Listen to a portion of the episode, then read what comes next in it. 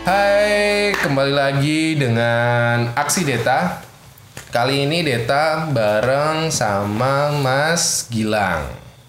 Mas Gilang, uh, kita akan mengulik tentang pengalaman berbisnis beliau. Pengalaman dalam melangkah, ambil keputusan yang benar dan saat mengambil keputusan sa- yang salah, yang intinya adalah bagaimana cerita ini dapat eh, menginspirasi teman-teman atau memberi wawasan teman-teman apa yang harus dihindari dan apa yang harus kita jalani. Nah, di sini juga ada Mas Adiwena. Adiwena akan berbicara, memberi masukan kita kan ngobrol bareng santai eh, seperti biasa. tek tek tek tek Ya, tektok tektokan apa pun yang akan kita omong tentang bisnis, pengalaman apa yang kita tahu akan kita omongin di sini. Oke, Mas Adiwena bisa bantu sebagai eh, moderator juga ya di sini. Apa yang perlu diulik sama Mas oh, Gilang? co-host co-host Oke, co-host, co-host. Co-host untuk dunia bisnis yang sedang kita jalanin atau yang pernah kita jalanin sampai saat ini. Dari kemarin awal kita ber- mencoba berbisnis sampai yang saat ini. Ayo, Mas Adi, gimana gimana? Mau siapa dulu yang mau ngobrol nih? Mas Gilang kali ya. Ya, lama nggak ketemu sama Mas Gilang, jadi kita pengen tahu tentang Setelah bertapa, nah, hasil bertapanya kemarin sekian purnama. nama. Oke, teman-teman pendengar, kembali lagi. kita kapan ke- mulai pertama kali mulai berbisnis Nah, untuk mulai berbisnis sebenarnya aku mulai ada keinginan berbisnis itu kalau basicnya, bas- basicnya aku ini kan emang dari kecil itu dari kecil itu diperkenalkan komputer, ya kan? Diperkenalkan komputer sebelum kenapa juga diperkenalkan komputer itu ada tujuannya karena dulu dulu aku ini senang banget menggambar, melukis, ya kan? Dibelikan komputer karena emang untuk mendigital eh, di, memvisualisasikan gambar itu ke komputer. Nah, ternyata eh, dalam perjalanannya kok komputer ini menarik ya kan nah awalnya nggak kepikiran bisnis sih. Cuman ada momen waktu itu nonton TV ya. Nonton TV aku masih mau masuk SMA nah aku ngeliat di salah satu stasiun TV itu ada orang yang bicara gini. Bagaimana cara membuat agar uang yang bekerja untuk kita? Nah, bukan kita yang bekerja untuk uang. Nah momen itu yang benar-benar sampai sekarang tuh masih teringat.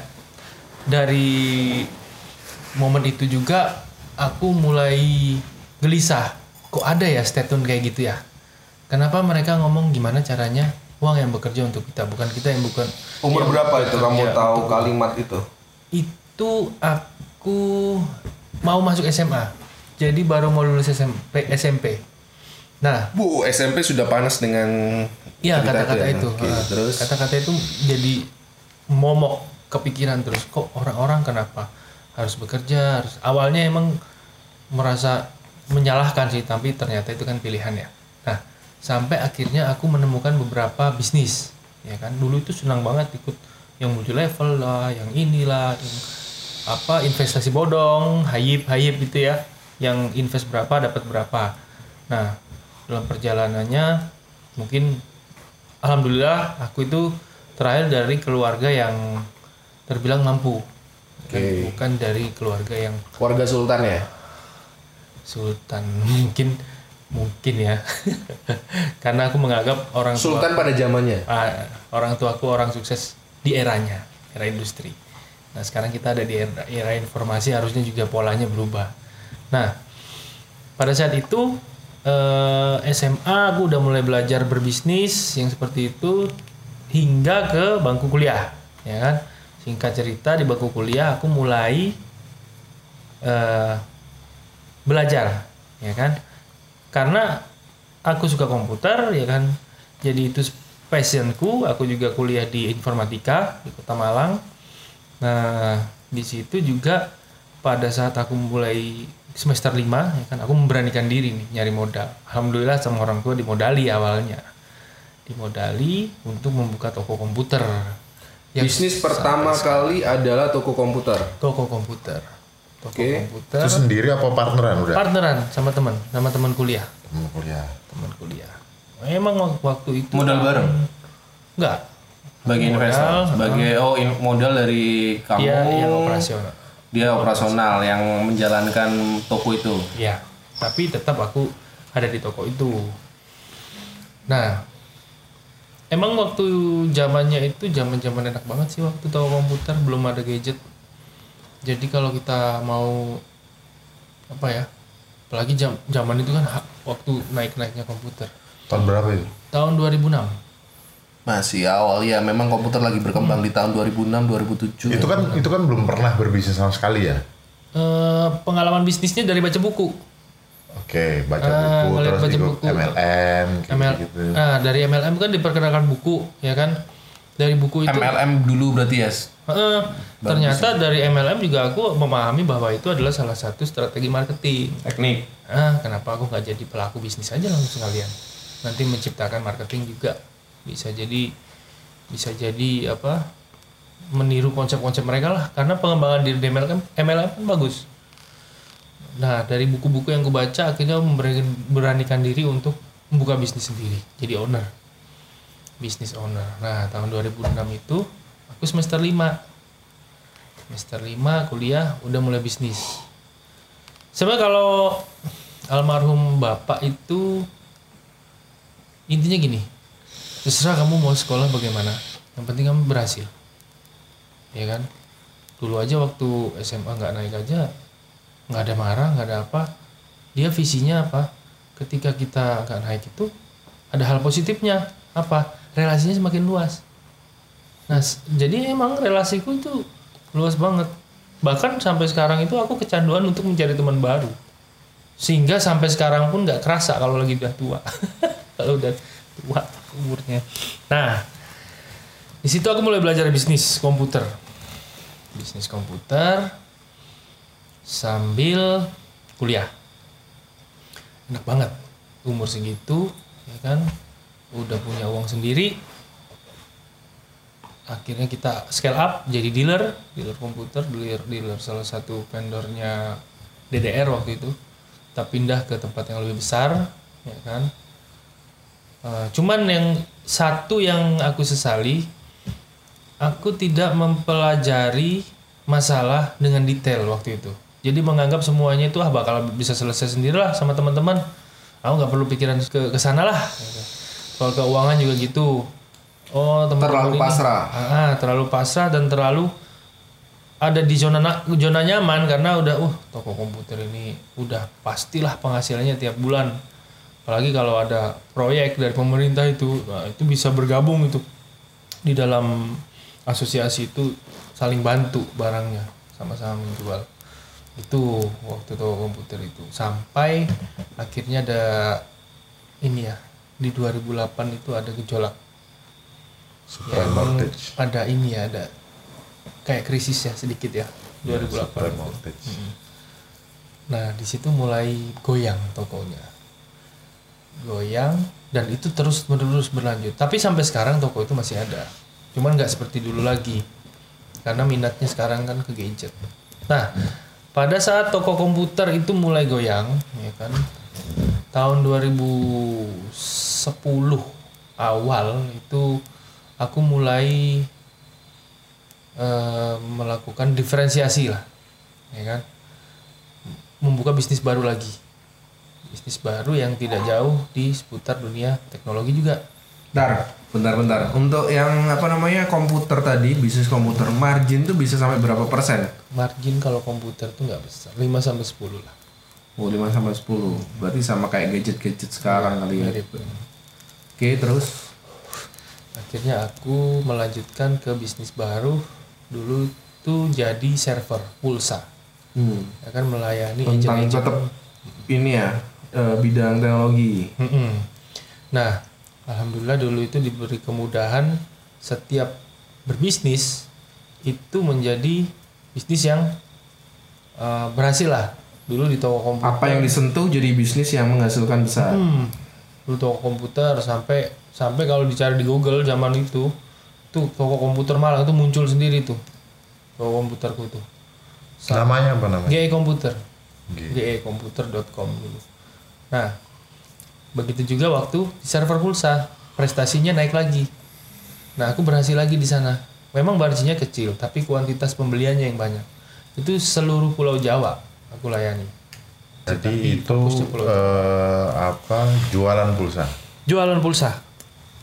Jadi kula dari Kulaan. provider sepuluh ribu atau seratus ribu Hmm, dijual ke orang 102 Ke agen-agen. itu oh ke agen dulu ke agen dulu jadi aku nggak nggak ngelayani end user jadi kalau counter-counter itu biasanya ngambilnya di server pulsa Bandar besar.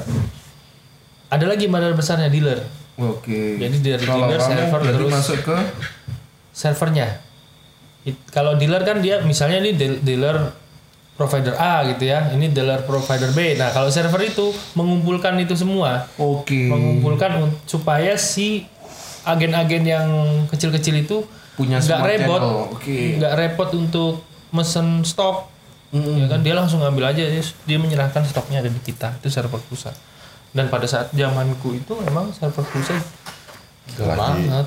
lagi hits banget kan. Terus waktu itu taunya oh ini bisa ada bisnis ini nih terus modalnya berapa itu dari siapa Nah, kalau kalau toko komputer itu sebelumnya aku emang sering nyambi. Ada temen eh, punya punya toko gitu kan. Terus ada kampus lain aku kenal eh kenal sama aku untuk beli komputer. Kamu punya komputer ini nggak? Kamu kan orang IT. Nah, dari situ akhirnya sering dikenal akhirnya buka toko sendiri gitu. Karena aku dikenal sebagai memang uh gilang gilang komputer lah. Gitu dulu. Bilang IT lah. Nah kalau tok kalau server pulsanya itu dari teman yang kerja di salah satu provider. Nah oh ini bisa kulak sekian lu punya ada bisa margin sekian gitu. Wah, akhirnya lu tertarik gitu loh. Nah. Dan itu masih jarang ya orang yang ke arah situ. Modalnya gede nggak sih waktu itu? Kalau server pulsa itu modal kecil awalnya. Karena dulu Kecil tuh berapa? 100 juta dulu udah bisa karena dulu tuh host to host. Tapi begitu kita udah mulai besar, pembeli udah mulai banyak, kita harus punya server sendiri, punya modem sendiri. Kita ambil setiap stok dulu. Kalau yang di awal host to host itu nggak perlu. Nah, begitu kita udah Kalau di komputer modal berapa? modal Waktu itu? komputer itu kebetulan aku waktu itu kecil banget. 25 juta itu udah kayak bisa ini. itu sama kayak yang dulu nggak sih dulu, dulu pernah itu yang namanya dinasis Hmm. dinasis jadi kita kita sebagai orang biasa juga bisa kulak gitu loh Oh iya iya. Iya kan Ah. dinasis gue kulak oh, misalnya di kantor gue banyak yang pakai telkomsel nih terus gue kulak telkomsel apa 200 ribu. Ntar ada yang beli dong 20 ribu 25 ribu. Gue kasih. Itu paling untungnya kalau nggak salah ya 500 ribu kayak gitu gitu 200. sama nggak sih? Kayak gitu sama, sama. kayak gitu ya? Bahkan dulu itu aku kalau misalnya mau jual mau un- mau gini ya mau scaling up ya strategiku ku unik. Strategiku sendiri tuh unik. Kalau di server lain biasanya dia mengunjungi server yang udah ada. Ditawarin stoknya dia. Kalau aku beda aku mendatangi toko-toko biasa toko-toko yang menjual bahan pokok biasa aku datang sana. Aku prospek karena sebelumnya ada pengalaman MLM mau nggak jualan pulsa? Bayarnya mundur. Nah, aku berani kayak gitu. Jadi dia cuma cukup punya HP ya kan? Nanti kalau perlu banner kita yang buatkan kita yang cetakkan itu. Jadi waktu itu kita diutangin gitu ya? Mm-mm, diutangin. Nanti tiap tiap berapa hari gitu sales datang untuk ngambil. Tuh.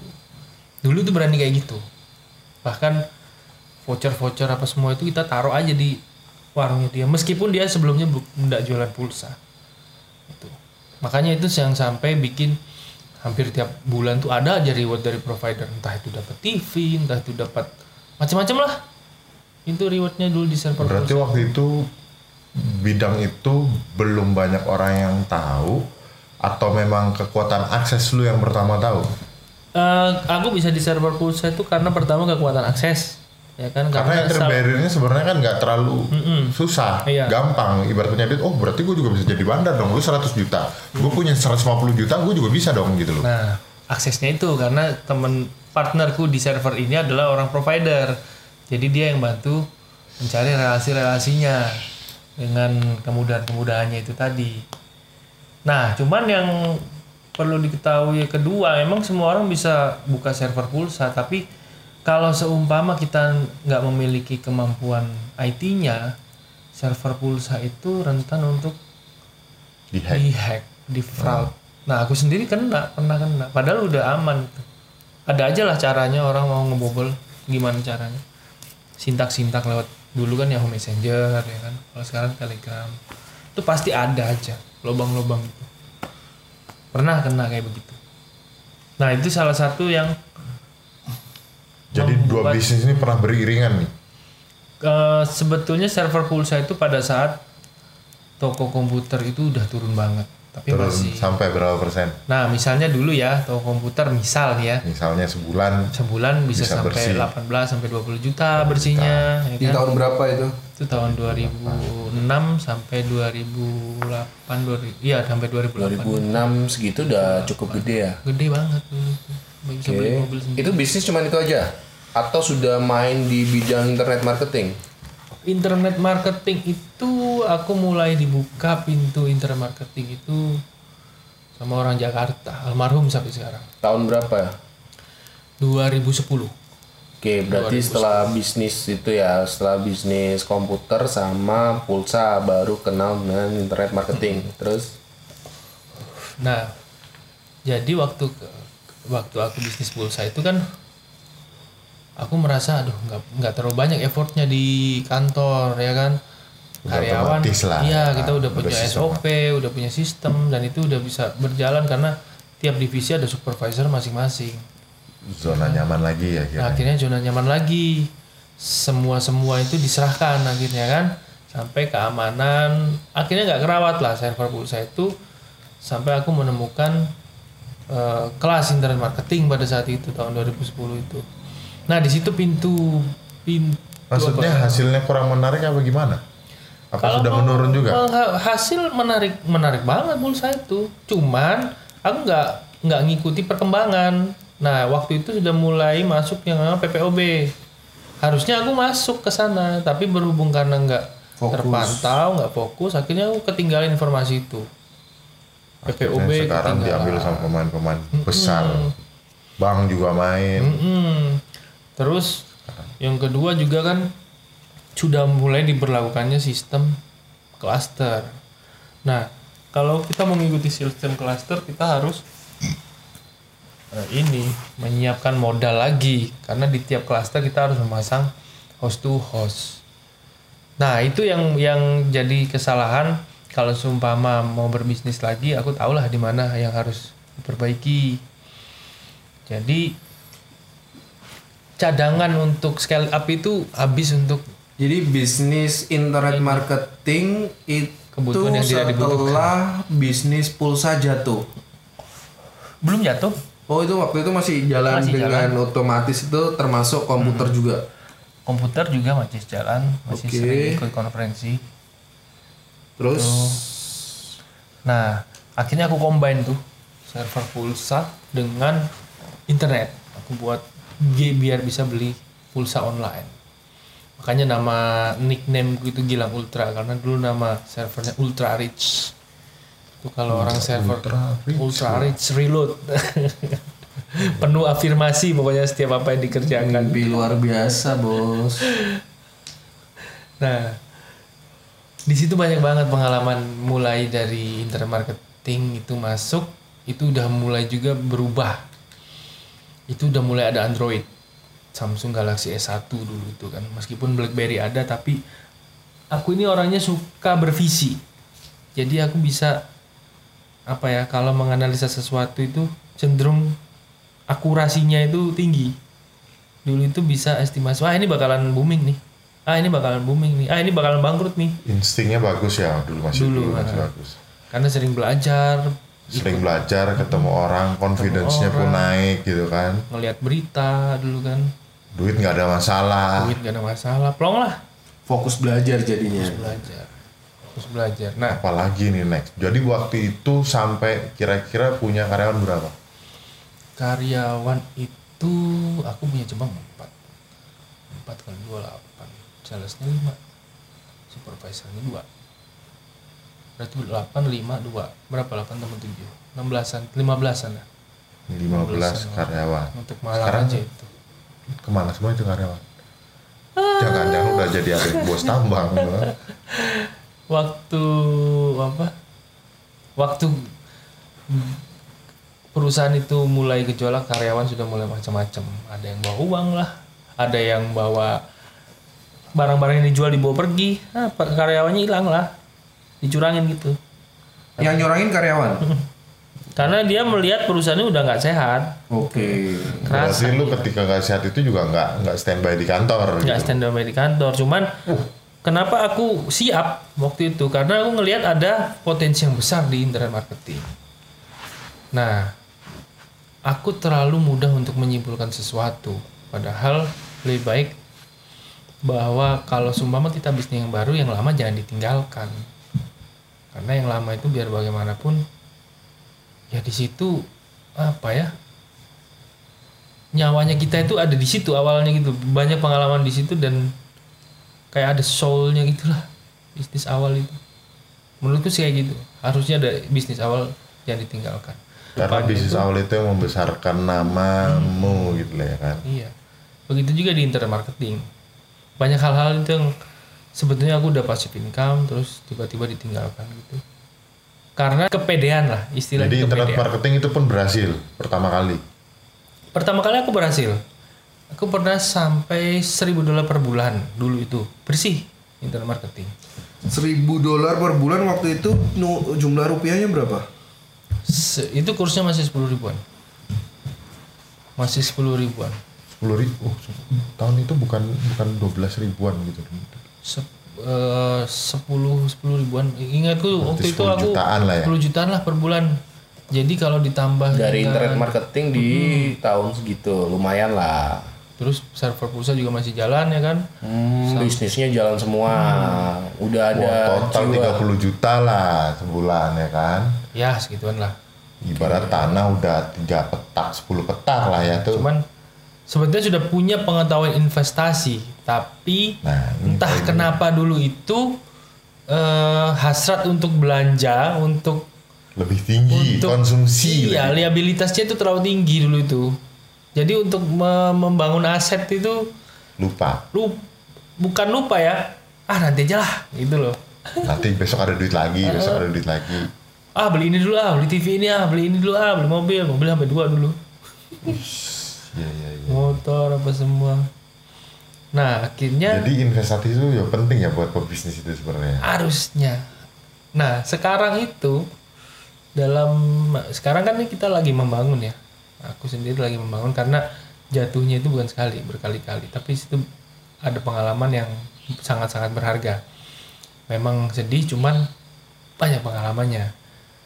Bahkan sampai sekarang pun dengan pengalaman yang ada itu dengan penghasilan yang terbilang aduh jauh banget dari dulu ya. Dari dari dulu itu jauh banget lah penghasilannya. Sekarang disempet-sempet in- investasi malah. Itu. Nah investasi aset digital ya kan? Aku sekarang punya domain banyak. Kalau dulu kan nggak.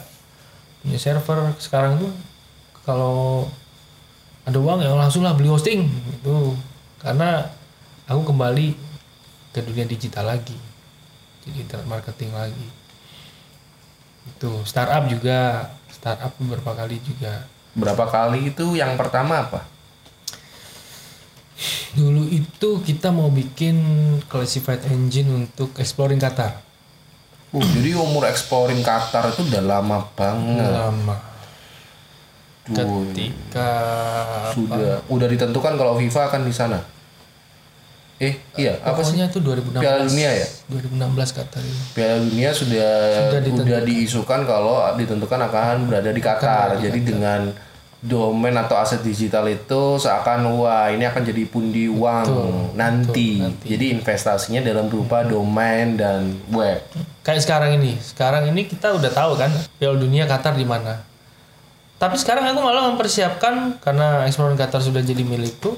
Sekarang aku malah mempersiapkan exploring Kanada. karena itu setelah Qatar ada itu lagi. Investasi per 4 tahun. Itu. Jadi aku persiapkan jangka panjang. gitu loh. Oh jadi udah kelihatan ya? Karena ada memang akan jadi next. rencananya kayak gitu biasanya baca pola Tuh, nah cuman dari situ banyak faktor ya dari faktor timnya sendiri dari faktor apa negaranya juga ya kan tiba-tiba aja di embargo. Keputusan pemerintah berpengaruh sekali dengan usaha. Iya, sangat berpengaruh. Sangat berpengaruh.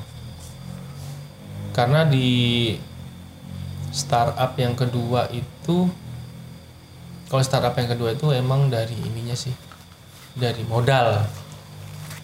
Dari modalnya. Kalau startup yang sekarang ini yang kita jalankan ya. Itu regulasi pemerintah yang menentukan.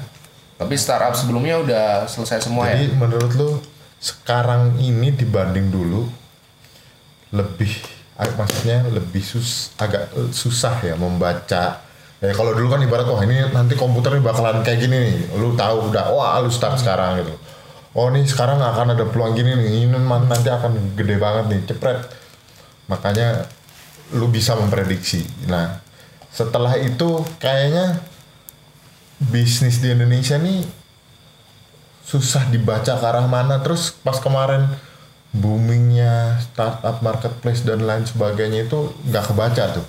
Bahwa ih nanti akan ada marketplace yang akan seperti ini. Sebenarnya kebaca cuman apa ya? Dulu itu SDM-nya itu susah untuk diajak bervisi aku tuh pernah pingin punya rekber sendiri. Ya kan? Rekber. Akhirnya muncul di Waktu kaskus belum ada rekber. booming. Nah, ya waktu waktu di kaskus itu kan banyak kan? Rekber, jadi rekber, rekber. jadi kan sebenarnya gini kalau menurut gua kan yang namanya di bisnis itu kan peluang atau opportunity itu kan ya kita kan baca juga kan? Betul. ya ibaratnya melihat lah eh ini ternyata ya kayak misalnya pola terjadinya kasus kan mungkin kita tahu sendiri kan. Dulu kasus itu awalnya apa ya kan? Awalnya yang membuat dia itu sampai rame banget itu apa? Ya kan tahu kan dia eh, 17 plus plus itulah. Setelah rame ternyata dia jadi forum berbagi sharing apa trade trade dan lain sebagainya. Dan yang akhirnya yang sempat booming juga forum jual beli. FJB kaskus FJB kan FJB di situ. Jadi dulu waduh ibarat kalau kaskus ibaratnya itu kalau sekarang ada F-nya itu yang paling sering dibuka lah ya kan? Nah di situ kita ngelihat kan pola-polanya orang ya kan? Eh FJB setelah FJB banyak transaksi jual inilah itulah inilah. Nah punya masalah nih orang nih ketika jual beli mulai kayak gitu kan. Yang paling dulu terkenal kan COD kan dari kaskus itu. Karena ini kalau kita mau barangnya situ gimana caranya gitu loh oke kalau sama-sama di Malang atau sama-sama di Jakarta Barat misalnya bisa ketemuan. Kalau misalnya barangnya di Bandung yang mau beli di Jakarta ini gimana? Gitu loh kan. Jadi kan jadi masalah. Waktu itu mak- makanya ada rekber. Lu bacanya kan gitu kan? Ya. "Ah, ini rekber pasti dibutuhin nih gitu loh. Itu yang dulu awalnya itu karena waktu di internet marketing itu kami punya komunitas itu yang di sana itu kita udah belajar bahwa lebih baik kita menjual solusi.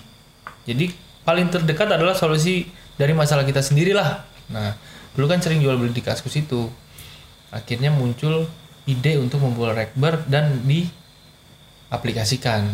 Nah ternyata karena ya namanya juga visi kita dilihat orang itu kadang dianggap gila ya. Akhirnya muncullah rekber yang sekarang kita kenal sebagai e-commerce Tokopedia dan Bukalapak. Itu kan rekber sebenarnya. Iya. Nah, ya udah, aku juga tipe orang yang nggak suka ikut-ikutan. Kalau udah ya udah, aku harus cari yang baru. Sampai aku menemukan konsep untuk SEO sendiri, optimasi website. Di situ aku mulai mengenal bisnis afiliasi. Nah, di bisnis afiliasi itu aku maksimalkan SEO dan di situ aku mendapat passive income dan lagi-lagi terjebak di zona nyaman. Jadi waktu main di afiliasi, bisnis lainnya masih jalan atau memang sudah tutup atau gimana? Kalau yang server pulsa itu itu bangkrut. Tutup akhirnya kan ya Tutup. tadi tuh karyawan 15 akhirnya lari semua bawa barang gitu kan terus dan itu meninggalkan hutang. Dan aku juga sempat baru mau scaling up. Nah, baru mau scaling up, aku scaling upnya pinjam di bank dulu itu. Salah perhitungan juga. Salah ngitung. Salah itu. Ya, Jadi kesalahannya artinya sebenarnya dari bisnisnya lagi mau decline secara trennya, lu baru mau scale up dan itu pakai bank pula. pakai bank pula karena udah pede kan karena histori pencatatnya pencatatannya bagus ya kan bank juga bank juga yang datang untuk nawarkan Sikat. nah aku sikat ternyata regulasi berubah faktor-faktor yang mempengaruhi dari internal ada eksternal juga ada banyak banget Sampai nilai berapa tuh waktu itu, Bang?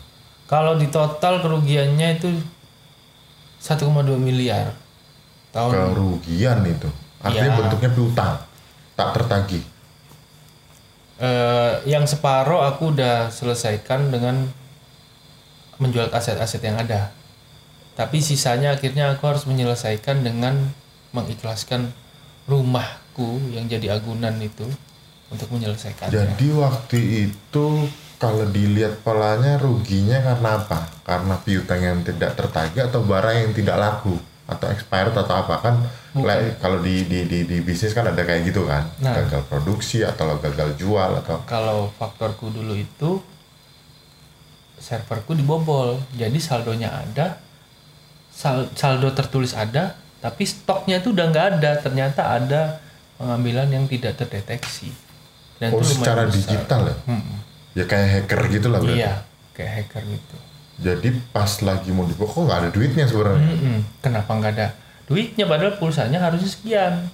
Itu dulu tuh kalau nggak salah 600 jutaan tuh. Apa yang lu ras- rasain pada waktu itu? Ibaratnya lu punya toko nih ya kan? Eh, stok barang di warung lu 600 juta. Tahu-tahu pas lu masuk, ini ada cuman susu udah nggak ada isinya, odol udah hilang, sabun udah hilang isinya, cuman gitu kali ya. Iya, dan itu dan itu betul-betul kayak pukulan. Bayangin hari ini misalnya ya, malam ini karena aku fokus di lain ya kan tiba-tiba harus masuk ke kantor, terus aku lihat keadaan loh. Ada apa sih? Kok banyak komplain, kok banyak ini? Ternyata pas aku cek, ternyata stoknya nggak ada. Uh, ternyata pas dianalisa teman-teman IT ada pulsa yang keluar banyak betul. Nah, dari situ aku malam itu juga aku langsung tutup itu. Bayangin, satu malam dalam satu malam aku harus jatuh. Runtuh bisnisku yang namanya server pulsa itu. Dan untuk selanjutnya di backup sama eh, sama toko komputer dan ko- toko komputer itu udah udah nggak kayak dulu lagi udah nafasnya udah tersengal-sengal. Jadi itu salah satu one night fault. Jadi kesalahan yang emang bener-bener nggak lu duga. Dan itu terjadinya langsung terjadi minus besar-besaran, bukan karena piutangnya numpuk terus tidak tertagih gini-gini. Jadi ya kayak kayak pencurian lah. Ya, Iya, kan? kayak kecelakaan. kayak pencurian. kayak kecelakaan tiba-tiba malam itu juga dan itu rasanya uh luar biasa itu hang langsung hang Nangis. ingat itu. Apa? Kesedihan Langsung. waktu itu apa? Nangis, stres, depresi, nggak mau ketemu orang. pada saat itu aku nggak mau ketemu orang karena aku diem aja di rumah itu diem aja aku bisa begini ya Bang mulai telepon. Bang, cicilan mulai telepon. cicilan tidak terbayar. Cicilan sudah nggak Cicilan kebayar. kedua nggak kebayar. Kartu kredit menunggu ya kan. Ibaratnya one shit happen lah itu ya. Mm-mm. Nah, tapi aku mulai bangkit lagi. Nggak lama sih. Di tahun 2000 itu kan 2012 ya. 2013 2013 akhir aku mulai bangkit lagi, balik stabil lagi di tahun 2013. Akhir. Terus? Ya aku menemukan itu di digital marketing. Jadi 2013 akhir mendalami internet marketing. Nah, Terus? cu- cuman ada salah satu kegelisahan. Mm-mm. Emang internet marketing ini potensinya besar banget untuk jadi uh, manusia super kaya lah ya istilahnya. Ya, ya ada istilah kalau kali ka- baru-baru ini kan banyak orang yang jualan online, mereka menyebut OKB orang kaya baru. Ya. Aku tuh punya apa ya? Punya polanya begini gini. Kalau kita mau lihat masa depan kita, kita lihat orang yang paling lama bekerja di posisi yang kita inginkan itu. Hmm. Kira-kira jadi dia jadi apa? Hmm. Nah, kebetulan yang aku temui di internet marketing ini orang-orangnya yang sejalan sama aku itu uh penghasilan sampai ratusan miliar ratusan oh berarti kalau emang kita tekun kita bisa mencapai segitu makanya aku konsisten cuman kegelisahanku waktu itu adalah bisnis ini tidak bisa diturunkan karena itu kemampuanku sendiri makanya aku memutuskan di tahun 2017 itu untuk berpindah fokus lagi untuk mendirikan satu startup awalnya aku men- me- mengatakan itu startup digital tapi ternyata itu bukan startup yang di kebanyakan orang tahu sekarang tapi itu adalah Yang bisnis bidang. Bidang kasir. Bidang bidang akuntansi Oke. Aku juga nggak ada pengalaman sebenarnya Bentar, tapi kalau uh, kalau dibilang bisnis online atau internet marketing itu bisnis yang nggak bisa diturunkan tergantung gimana ngelola perusahaannya, gimana perusahaan itu bisa diturunkan sebenarnya. Jadi kalau aku sih nggak bisa bilang eh internet marketing contoh apa kirim email nyepam di email ya karena Jualan. itu itu kan yang perilaku internet marketing itu internet marketing profesional bukan apa sistem seperti apa seperti Jadi kayak SEO, bikin satu website, Hmm. dioptimasi, ya kan, menjual satu produk, ya kan. Nah itu kan nggak bisa diturunkan. Harus anak itu harus punya kemampuan yang kita didik untuk benar-benar jadi profesional juga, bukan mengelola satu perusahaan yang punya identitas.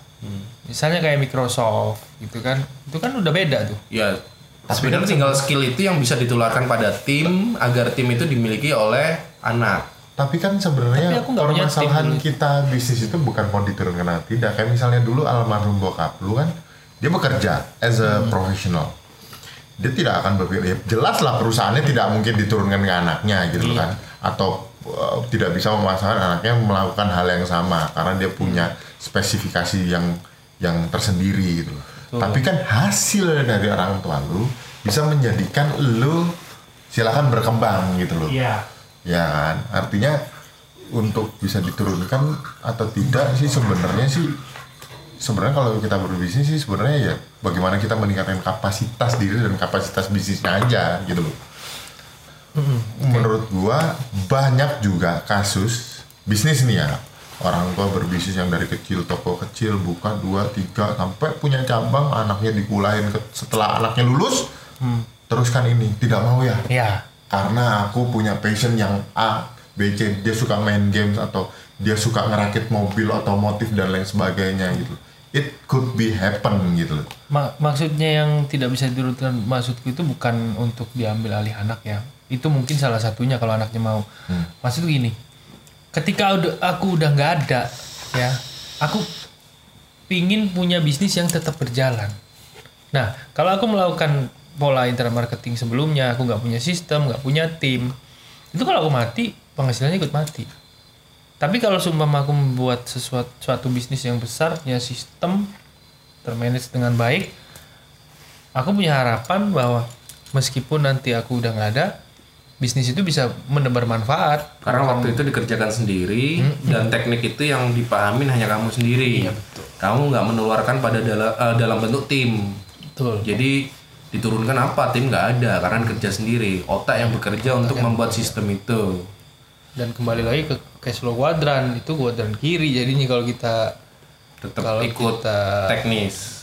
telah lebih jauh lagi tuh kuadran kiri kita bekerja untuk uang bukan menciptakan sistem yang sistem itu yang menghasilkan untuk kita.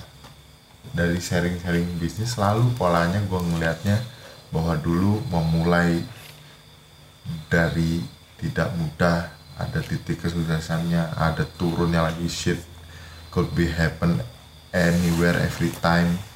Terus terus ada lagi bahwa oh gue pengen punya manfaat yang even gue mati pun ya kan hampir sama berarti sama yang pernah disaringkan sama orang-orang. Apa sih yang lu tujuan hidup?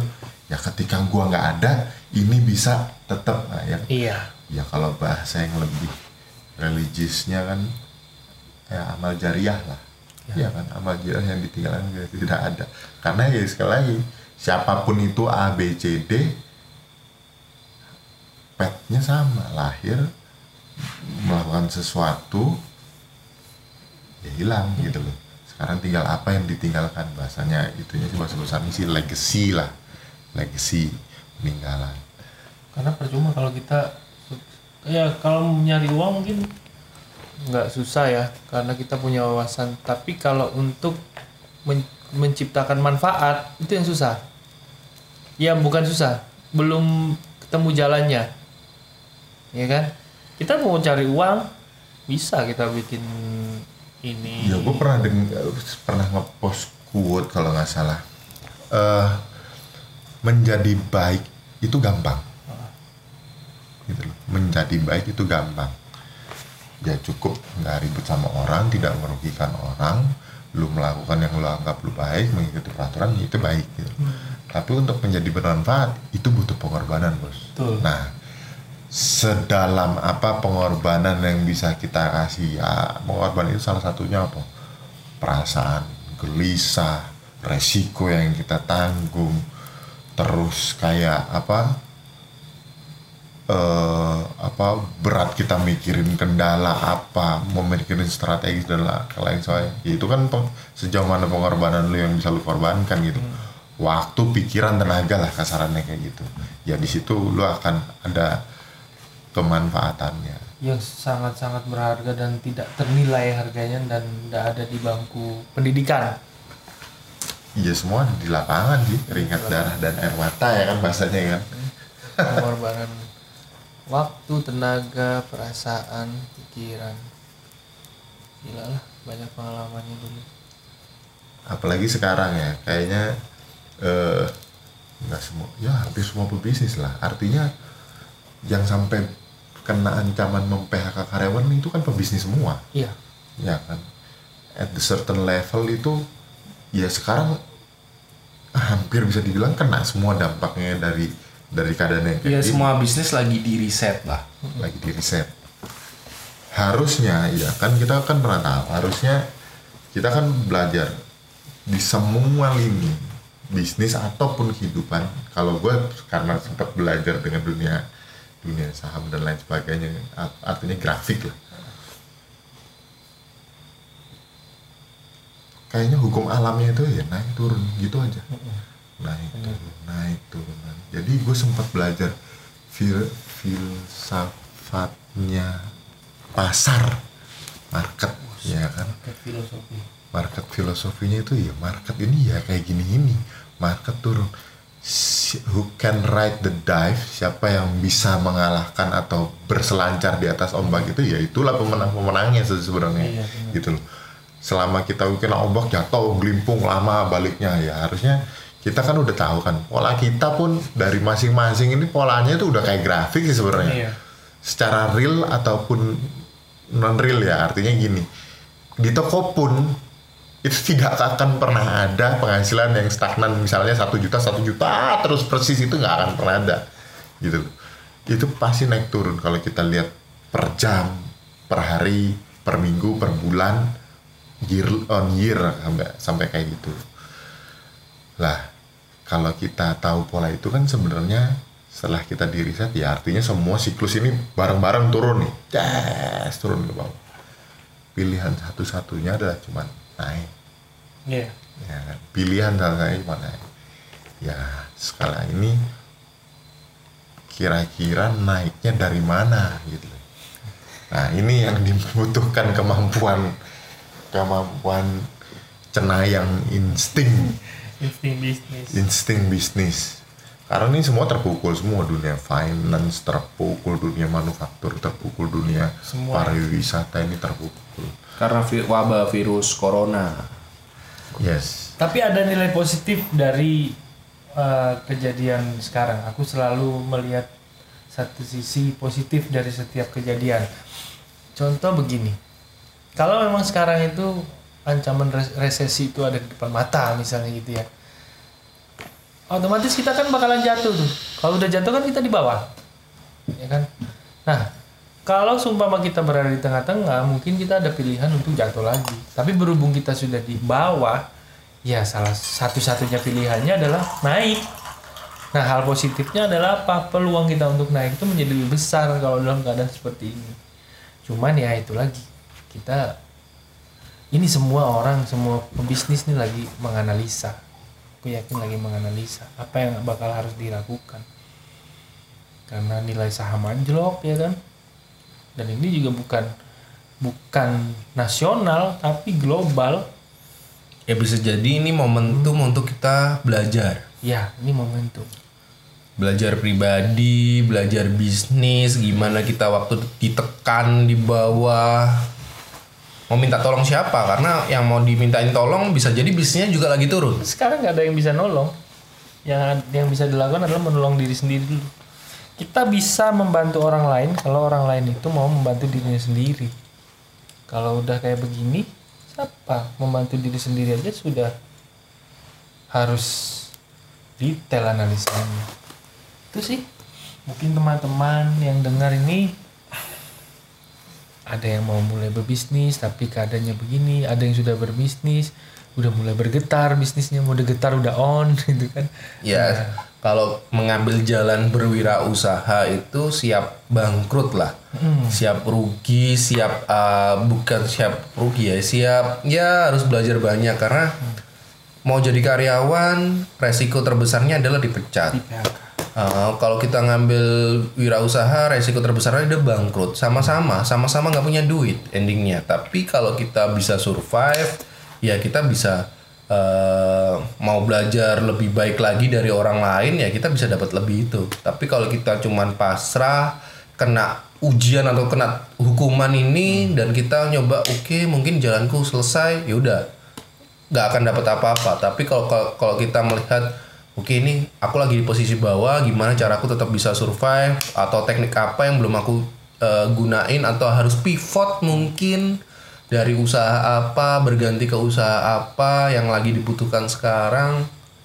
Kayak sekarang ini makanan dan medis yang lagi naik karena memang eh, lawannya adalah penyakit dan itu nyerang dunia gitu. Jadi eh, bisnis dikatakan turun ya ada siklus turun apalagi kemarin nih. Aku sendiri yang punya usaha. Kemarin lagi libur kuliah. Wah libur kuliah itu libur mahasiswa dua bulan bos. Akhir tahun habis itu akhir tahun libur dua bulan baru masuk berapa minggu. Baru masuk berapa minggu langsung ada wabah ini yang harus menghiliburkan orang-orang. Liburnya dua bulan lagi. Akhirnya baru masuk berapa minggu pulang lagi gitu. Jadi akhirnya liburnya panjang. Habis ini lebaran. Harusnya lebaran banyak orang keluarin uang ditahan. Karena harus untuk survive untuk bertahan hidupnya dirinya sendiri dulu. Utamakan makanan sama medis. Enggak buat pengusaha tantangan tambah. Akhir lebaran ada THR jadi siap berapa minggu minggu ya satu bulan lebih lah harus udah mikir gimana THR Wah, habis libur panjang habis itu mikir THR buh siap jantungnya. Harus siap. Ya bos? Wah. Ya ma- makanya sekarang kan sebenarnya menurut gua yang eh, terpukul industri manufaktur ya yang padat padat karya itu ya. Yang padat karya itu pertama kali kena buru ya? padat karyanya apa maksudnya padat karya yang karyawannya banyak. Misalnya manufaktur dan lain sebagainya itu. pabrik rokok dan lain sebagainya banyak burunya itu yang pertama kali kena karena itu kan sangat sensitif terhadap pasar. Ketika pasar tidak menyerap dari produksinya itu udah mulai mulai kesulitan keuangan itu udah mulai bahaya itu. Karena menyangkut masalah produksi. Itu satu. Ya ya pastinya sih kalau aku ngeliat sekarang kalau misalnya ngelihat ke depan ya ibaratnya pakai pakai insting aja. Dengan adanya kayak gini bisa jadi akan banyak PHK ya kan? Ketika banyak PHK itu banyak orang nganggur. Tinggal nunggu berapa lama lagi sih orang mau PHK karena ya virus ini sampai kapan? Sudah sudah terjadi sih kayak gini. Banyak industri apalagi hotel. Kayak misalnya contoh lah eh, industri perhotelan atau akomodasi ya kan. Udahlah kena dengan disrupsinya startup eh, startup akomodasi yang kayak gitu-gitu kayak kayak Oyo lah Red Door dan itu. Jadi disrupsi dari startup startup baru itu mereka udah kena hantam itu dan mereka saatnya konsolidasi kan. Mulai banyak hotel yang akhirnya dikerjasamakan dengan startup startup itu. Sama kayak waktu itu disrupsi ke transportasi online akhirnya banyak taksi yang bekerja sama juga kan. Nah baru mereka konsolidasi tentang itu sekarang harus konsolidasi besar-besaran lagi karena dampak kasus ini gitu loh. Jadi nantinya eh apa ya ada ada ide-ide baru pastinya dari pengusaha-pengusaha ini yang kira-kira apa yang buat menaikkan market lagi gitu loh. Nanti sih pertama ketika udah udah udah selesai lah dampak ini. Pertama kali yang dilakukan sama orang-orang ini apa? Menurut lu? Kan udah reda saat ini udah hilang ibaratnya, sudah dampaknya udah kecil banget. Pertama kali apa? Pertama kali kalau kalau menurut gue sih mereka akan liburan dulu, Bos. Karena stres. Terlalu lama di rumah. terlalu lama di rumah terus sama gadget doang gitu loh mereka butuh main ke yang alam lah atau pantai atau foto-foto atau di mana gitu kayaknya kayaknya Ya. sih ya kan kita kan ini ngeliat aja nih nggak tahu nih yang ke depannya nanti tiga bulan atau enam bulan gitu kita juga nggak tahu nih ntar kita masih boleh apa mudik atau enggak ya kan sekarang aja oke dari Kalau yang kita lihat loh ya. Kalau ini seminggu dua minggu ini aja sekarang kita sudah mulai menemukan sebuah model baru yaitu conference Iya. teman lama conference teman organisasi conference eh, teman kantor teman usaha conference keluarga conference artinya kita nih sehari yang tadinya mungkin kalau kita total secara akumulatif sehari mungkin kita bisa dibilang tidur 8 jam ngelihat gadget itu mungkin kalau yang hari-hari biasa kita kalau diakumulasi 4 jam lah. Ya kan 4 jam. Sekarang bisa jadi 8 jam kita di gadget 8 jam tidur. 8 jam aktivitas yang lain. Ya loh, naik loh, hampir dua kali lipat kita ngeliat gadget tuh karena udahlah sosmed tambah sekarang conference dan lain sebagainya. Ini aja udah pola yang baru kan conference. Nanti nanti kayaknya kita kan akhirnya sekarang kan ribuan orang punya akun Zoom akun Zoom. Ribuan orang punya akun Skype atau lah akun apalah yang conference conference itu ini akan jadi model baru. Mungkin nanti bisa juga ketika mau beli barang eh zoom lo apa? Tek. oh ini ini barangnya ini ditunjukin gini gini gini orangnya gitu kan? Oke lah lu kirim eh ntar gue kirim itu. Ya kayak gitu gitu mungkin bisa juga Bisa jadi. Tapi sekarang dengan kemudahan akses in- teknologi informasi ya, harusnya ya, harusnya ada hal baru yang bisa kita temukan. Misal untuk di lokal ya kan, dengan bantuan ojol, kalau ojol masih jalan loh ya. Karena aku baru-baru ini kan melakukan pembagian cairan disinfektan. pembagian Iya, karena aku nyebutnya pembagian karena apa? Aku nggak menjual. Kalaupun dia mau bayar ya seikhlasnya aja. Itu. berarti sampai sekarang masih membagikan itu ya Masih. oh siap besok ambil Iya. Terus apa lagi nih? Ya yang yang jelas kan kalau di podcast ini kita berbagi peluang solusi lah. Karena sama-sama sekarang lagi bergetar semua. Uh, sebagian orang juga para mentor atau coach suhu istilahnya sudah mulai berbagi teknik ke membernya gimana cara bertahan dari uh, wabah ini gitu kan. Gimana tetap bisa survive dengan nampaknya dari keadaan ini gitu kan.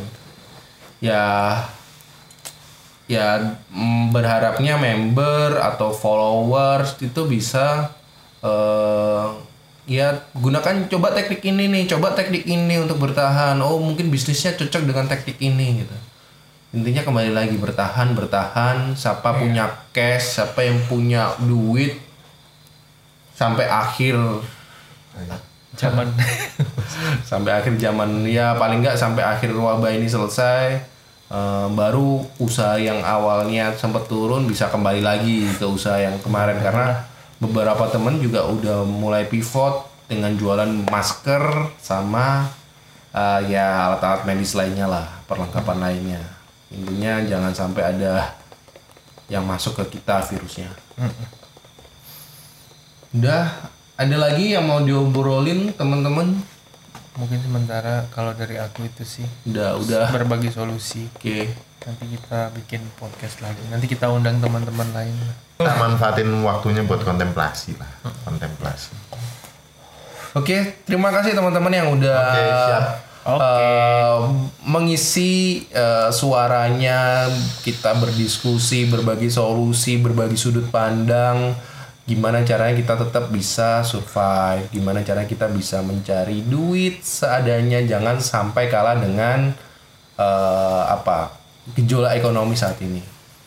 Oke, buat teman-teman pendengar, terima kasih udah denger sejauh ini tentang cerita kita, suara-suara ya omongan yang dikatakan eh, insight boleh atau eh, apa ya kembali lagi sudut pandang. Jadi eh, teman-teman bisa tanya jawab nanti mungkin kita akan buka Q&A gitu kan. Uh, jadi ngobrol tanya jawab ini kayak apa sih kalau aku sekarang posisi kayak gini nih harusnya kayak gimana gitu. ya kalau kita bisa jawab jawab aja gitu kan siapa tahu ya apa yang dari cuitan kita bisa berdampak pada bisnis masing-masing oke thank you. Sampai ketemu di podcast selanjutnya. Bye. Bye.